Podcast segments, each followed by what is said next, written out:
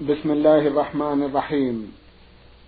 الحمد لله رب العالمين والصلاة والسلام على نبينا وسيدنا محمد وعلى آله وصحبه وسلم. مستمعي الكرام السلام عليكم ورحمة الله وبركاته. وأسعد الله أوقاتكم بكل خير. هذه حلقة جديدة مع رسائلكم في برنامج نور على الدرب.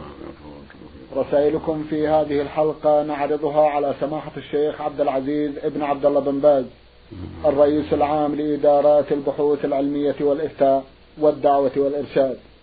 مع مطلع هذه الحلقة نرحب بسماحة الشيخ. ونشكر له تفضله بإجابة السادة المستمعين فأهلا وسهلا بالشيخ عبد العزيز. حياكم الله وبارك حياكم الله.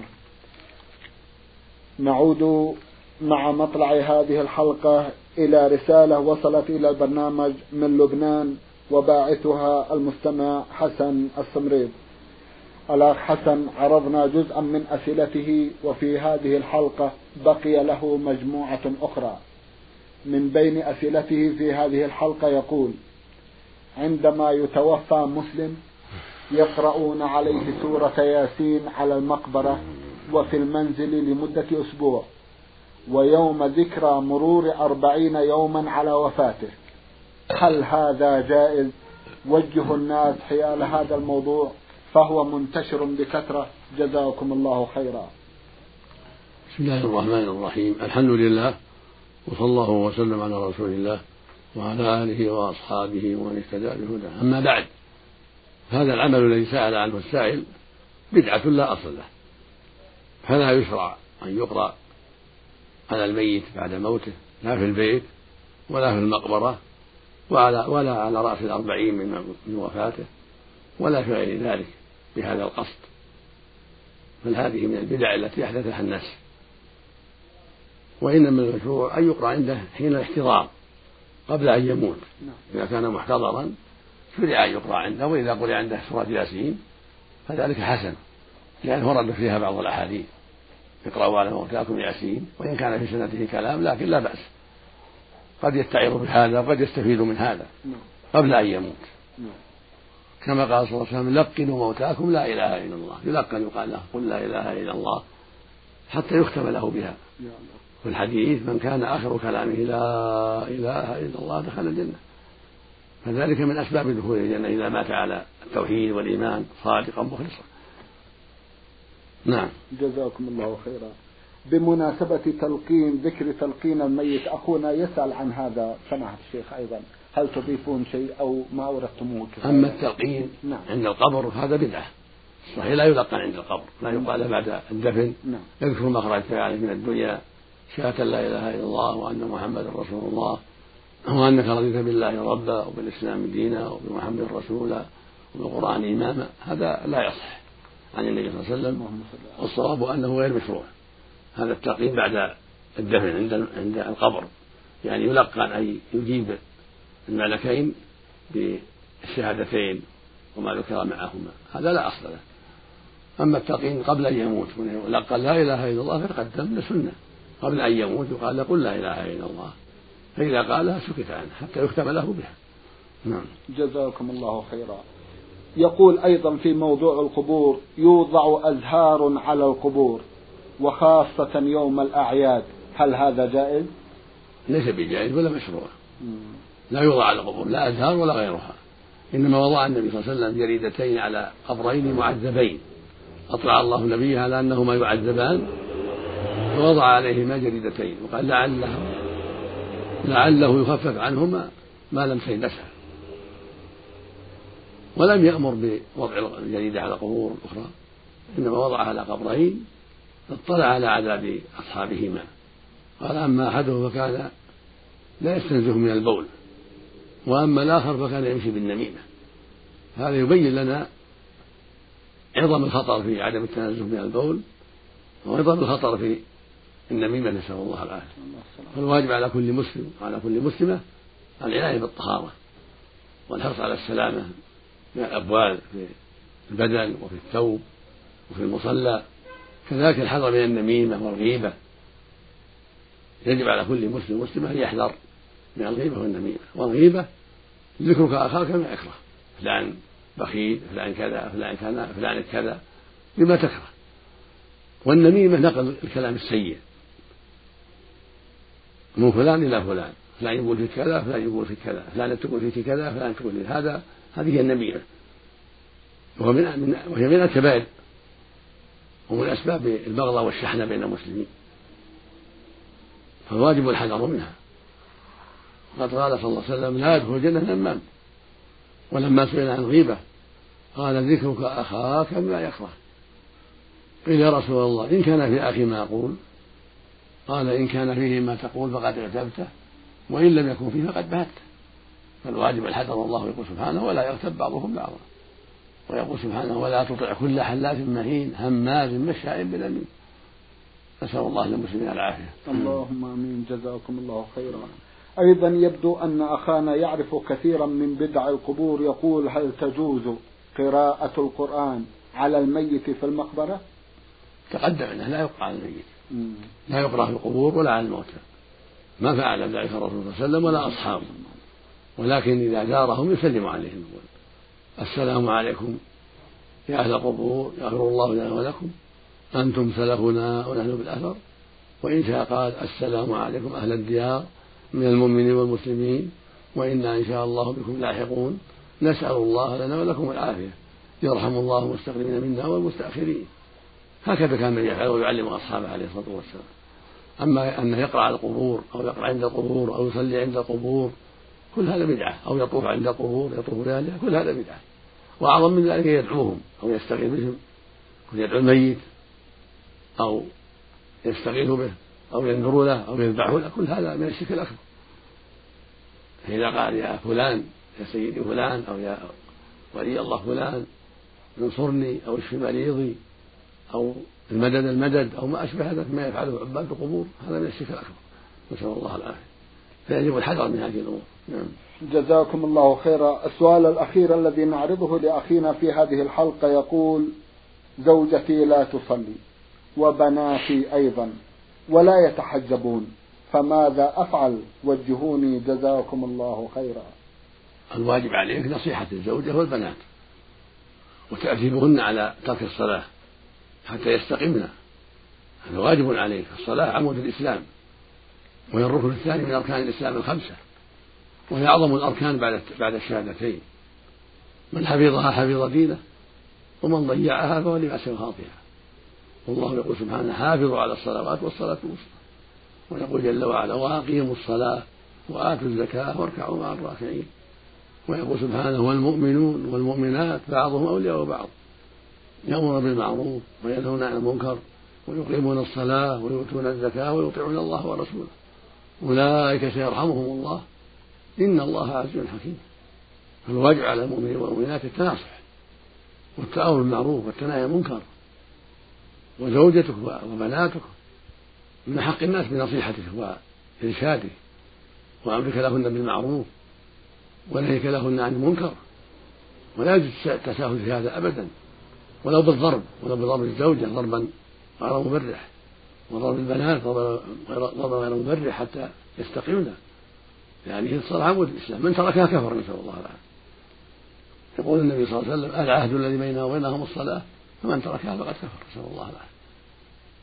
فاتق الله يا أيها السائل واحرص على هداية زوجتك وبناتك واستعن على ذلك أيضا بأقاربك أخوال بناتك إخوان الزوجة أبيها أعمامها يساعدونك اتفق معهم على أن يساعدوك على زوجتك وعلى بناتك حتى يقيمن الصلاة حتى يستقمن في دينهن لا تسهل في هذا الأمر.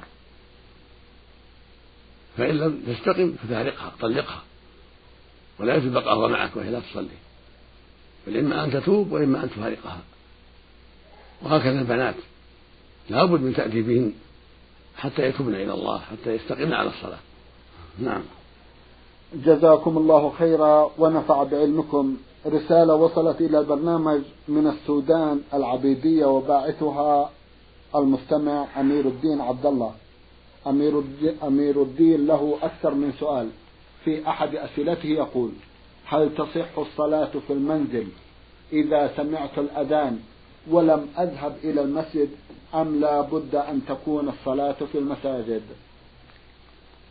الواجب أن تؤدى الصلاة في المساجد مع إخوانك المسلمين لأن الرسول الرسول عليه السلام قال من سمع النداء فلم يأتي فلا صلاة له إلا من عذر.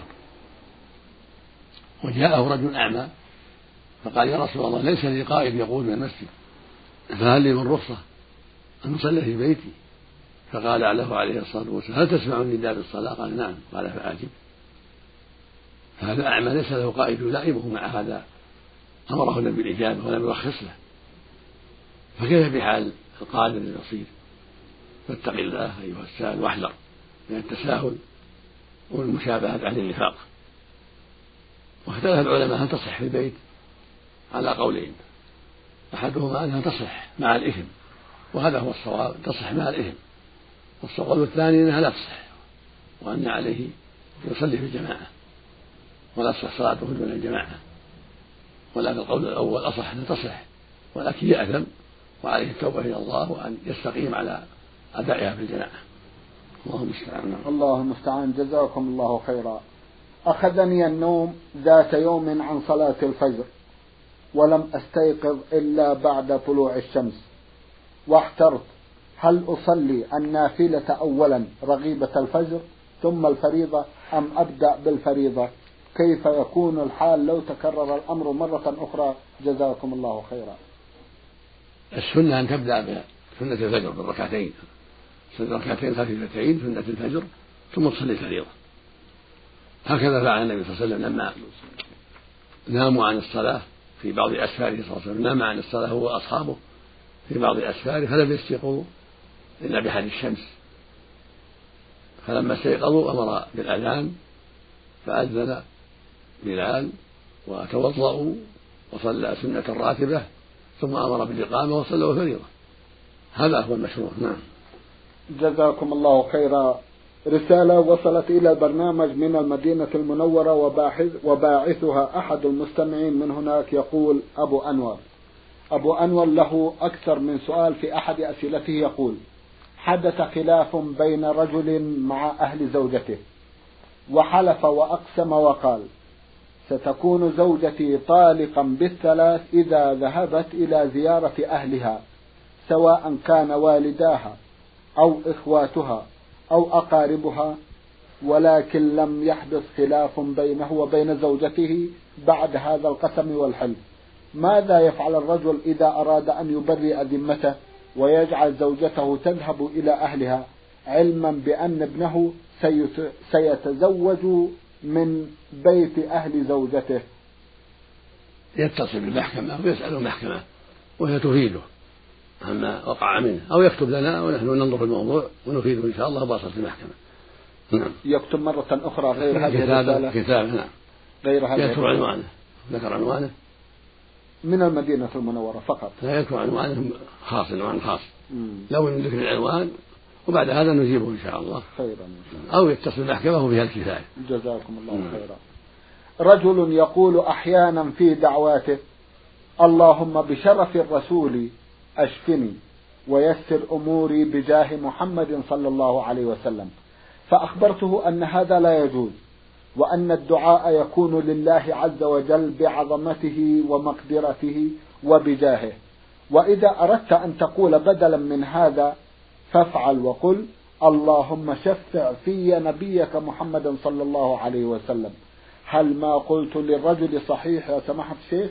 وما حكم الدعاء بشرف وجاه الرسول الكريم صلى الله عليه وسلم؟ وماذا أفعل إذا كنت مخطئا في قول هذا؟ وجهوني جزاكم الله خيرا. كلامك طيب وأنت مصيب. أنت مصيب بما فعلت فلا يشرع توسل بشرف الرسول صلى الله عليه وسلم ولا بحق الرسول ولا بجاهه ولا بجاه فلان ولا بحق الأنبياء ولا شرف الأنبياء لأن الله سبحانه ما شرع ذلك. إنما شرع لنا التوسل بأسمائه وصفاته وبالأعمال الصالحات. هذه الوسيلة في الدعاء. قال الله تعالى ولله الأسماء الحسنى فادعوه بها.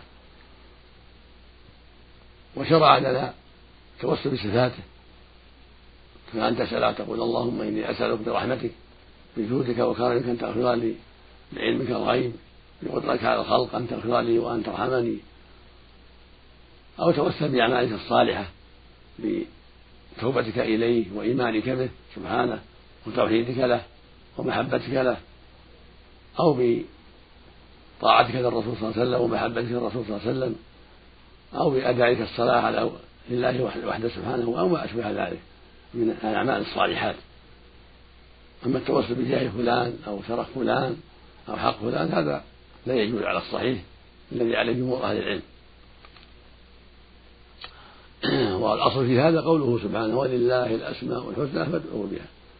وهكذا ما صح رسول الله من تعليم الناس التوسل إلى الله بصفاته وأسمائه وبالأعمال الصالحات. وقد وقع ثلاثة في غار فانسد عليهم الغار بصخرة عظيمة لم يستطيعوا دفعها. فقالوا فيما بينهم إنه لا يخلصكم من هذه المصيبة إلا أن تدعوا الله بصالح أعمالكم. فدعوا الله وسألوه بصالح أعمالهم ففرج الله عنهم وأزاح عنهم الصخرة. أحدهم توسل ببره لوالديه والثاني توسل بعفته عن الزنا والثاني توسل بأدائه الأمانة. فرج الله عنه سبحانه وتعالى. نعم. هذه الوسيلة الشرعية. نعم. جزاكم الله خيرا. آخر سؤال له يقول إذا نذرت لله عز وجل ثلاث مرات في مناسبات مختلفة هل علي صيام تسعة أيام لهذه النذور الثلاثة أم يكفي صيام ثلاثة أيام فقط عن هذه النذور المجتمعة؟ أفيدوني أفادكم الله وشكرا لكم. النذر يختلف. فإذا قلت لله علي نذر إن فعلت كذا أو فعلت كذا وفعلته عليك كفارة يمين. لأنك ما سميت شيء ما قلت أنا أصوم أو أصدق إذا كان. إذا كان نذر لم يسمى في كفارة يمين.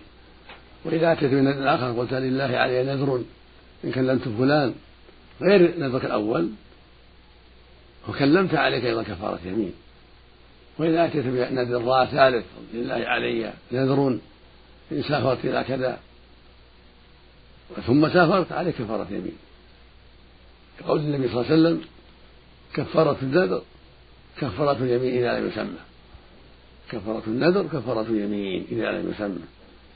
أما إذا سميت قلت لله علي أن أصوم ثلاثة أيام إن ولد لي ولد لله علي أن أصوم عشرة أيام إن شفى الله شفاني الله من كذا وكذا. فعليك أن تصوم إذا شفاك الله. لقول النبي صلى الله عليه وسلم من نذر أن يطيع الله فليطعه. ومن نذر يعصي الله فلا يعصيه. هكذا لو قلت لله عليه نذر أن أتصدق بمئة ريال أو بألف ريال إن شفى الله ولدي أو شفاني الله أنا أو شفى الله أبي أو أمي حصل الشفاء صدق بما قلت. وهكذا ما أشبه ذلك. نعم. جزاكم الله خيرا. رسالة وصلت إلى البرنامج من مكة المكرمة وباعثتها إحدى الأخوات من هناك رمزت إلى اسمها بأم حنين. أم حنين لها جمع من الأسئلة. من بينها سؤال يقول أنا فتاة أصلي وفي كل صلاة أقرأ القرآن الكريم وأختمه في خلال أيام.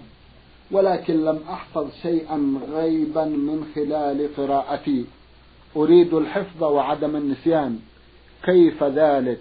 أرشدوني جزاكم الله ألف خير. عليك سؤال الرب جل وعلا اسأل الله سبحانه واضرعي إليه أن الله يعينك على حفظ كتابه. واقرأي في الأوقات المناسبة التي فيها فراغ القلب في الليل أو في النهار على قليل قليل. كلما حفظت قليل انتقل إلى قليل آخر. حتى تحفظي إن شاء الله. وعليك بالدعاء. سؤال الله جل وعلا. فهو سبحانه القائل ادعوني أستجب لكم. هو القائل سبحانه وإذا سألك عبادي عني فإني قريب أجيب دعوة الداعي إذا دعان فليستجيبوا لي وليؤمنوا بي لعلهم يرشدون. فاسأل الله جل وعلا في صلاتك في السجود في آخر الصلاة قبل السلام في آخر الليل في يوم الجمعة. اسأل الله. قل اللهم يسر لي حفظ كتابك اللهم اعني على حفظ كتابك. اللهم وفقني للحفظ والعمل به. اسأل الله واضرع إليه وأبشر بالخير. نعم. جزاكم الله خيرا. تقول عن نفسها أنا فتاة بلغت العادة من قبل اثني عشر عاما وكنت لا أقضي ما أفطره في رمضان وقد علمت بالذنب وتبت إلى الله تعالى وقررت بل عاهدت الله بأن أصوم الشهر وأقضي الأيام التي أفطرت. ما حكم ذلك؟ هل أقضي السنوات الماضية أم ماذا أفعل؟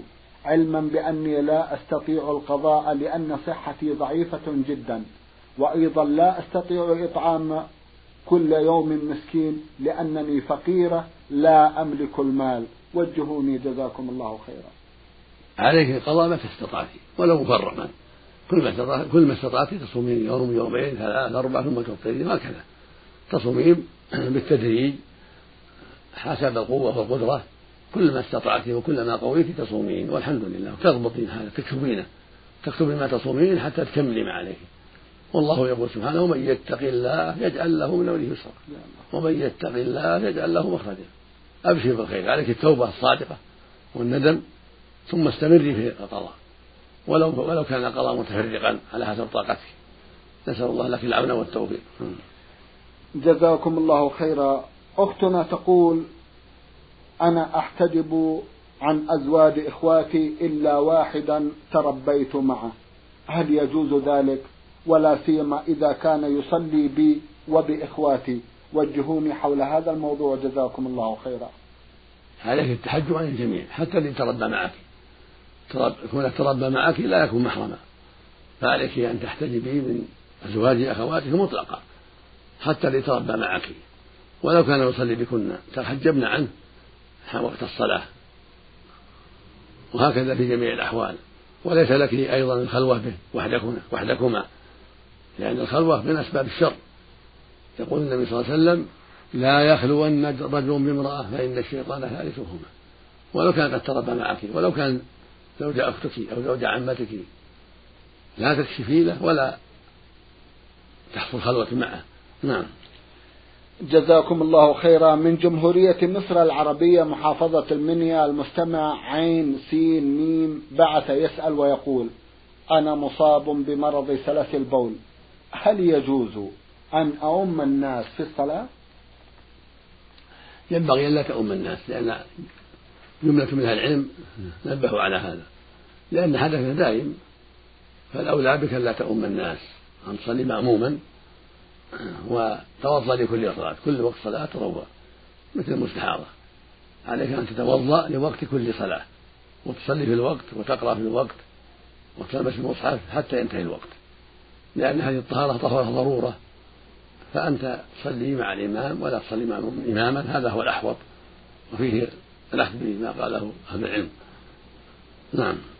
جزاكم الله خيرا. رسالة وصلت إلى البرنامج من السودان حلفة الجديدة وباعثها مستمع يقول محمد ميم دالها.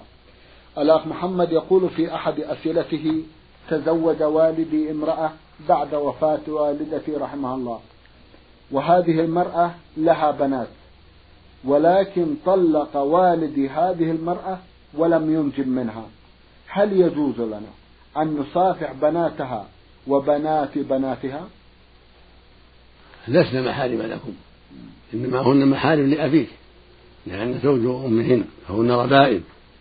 إذا كان قد وطئ أمهن أما أنتم فهن أجناب لك لكم تزوجوا بهن. لسنا أخوات ولسنا ربائب لكم وإنما هن ربائب لأبيكم. الحاصل أن هؤلاء البنات أجنبيات من أولاد الزوج. نعم. من العراق بغداد المستمع محمد حسين علي محمد بعث يسأل ويقول هل يجوز أن يذهب الفرد من بلد إلى بلد ليصلي صلاة الجمعة في مسجد يقال له مسجد الشيخ فلان؟ إذا كان استوى من أجل يقال مسجد فلان لا. لا يشد الرحل من أجل المسجد الفلاني. ولا من أجل من سبيل الشيخ فلان. العمدة على إمامه الحاضر إذا كان إمامه طيب والصلاة خلفه جيدة لأجل خشوعه وحسن تلاوته. هذا إذا قصده الإنسان يصلي خلفه من أجل حسن تلاوته ومن أجل إقامته للصلاة وخشوعه هذا حسن. أما شد الرحل لأجل فضل المسجد إن منسوب إلى فلان هذا لا يجوز.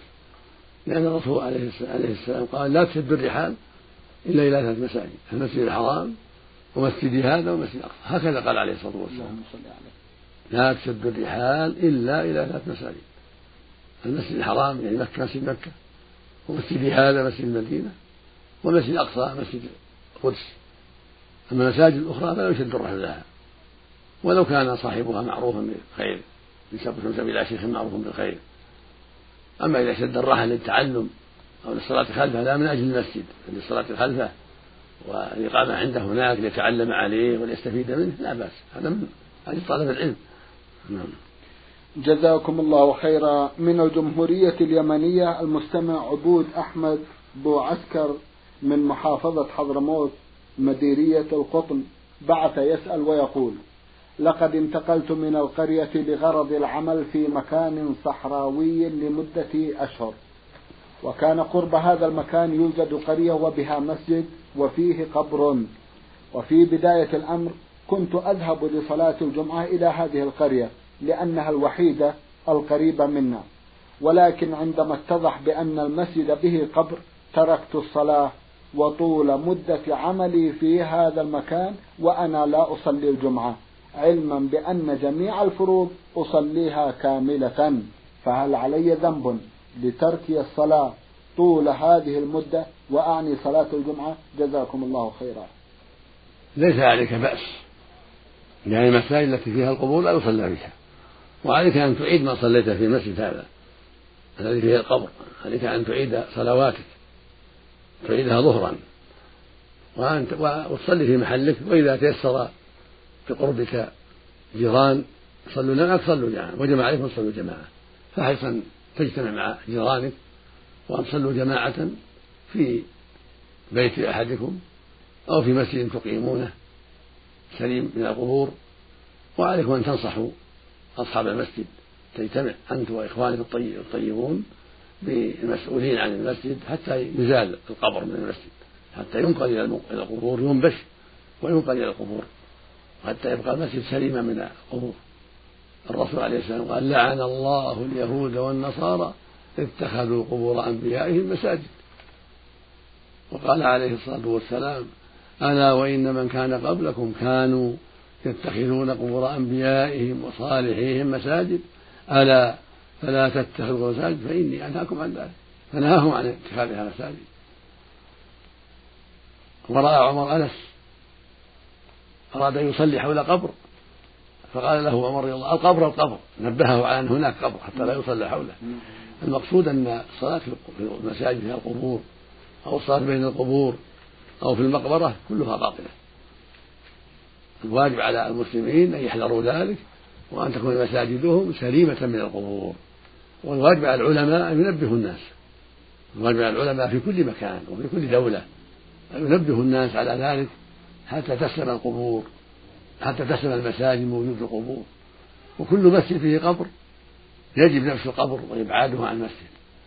إلا إذا كان المسجد بني عليه وقبور سابقة والمسجد بني على القبور فإنه يهدم وتبقى القبور على حالها. أما إذا كان المسجد هو القديم ثم دفن فيه عالم أو غيره فإنه يجب نفسه ونقل رفاته إلى المقبرة العامة في حرة خاصة يسوى ظاهرها كسائر القبور. حتى يبقى المسجد سليما وحتى يصلي المسلمون فيه. هذا هو الواجب على الأمراء والعلماء أن يعنوا بهذا الأمر وألا يتساهلوا فيه لأن هذا من الشعائر الظاهرة التي يجب العناية بها. الله يهدي الجميع. نسأل الله للجميع الهداية. اللهم آمين. جزاكم الله خيرا. سماحة الشيخ في ختام هذا اللقاء أتوجه لكم بالشكر الجزيل بعد شكر الله سبحانه وتعالى. على تفضلكم بإجابة السادة المستمعين وآمل أن يتجدد اللقاء وأنتم على خير. نسأل الله ذلك اللهم آمين. مستمعي الكرام كان لقاؤنا في هذه الحلقة مع سماحة الشيخ عبد العزيز ابن عبد الله بن باز الرئيس العام لإدارات البحوث العلمية والإفتاء والدعوة والإرشاد. شكرا لسماحته. وأنتم يا مستمعي الكرام شكرا لمتابعتكم. وإلى الملتقى وسلام الله عليكم ورحمته وبركاته.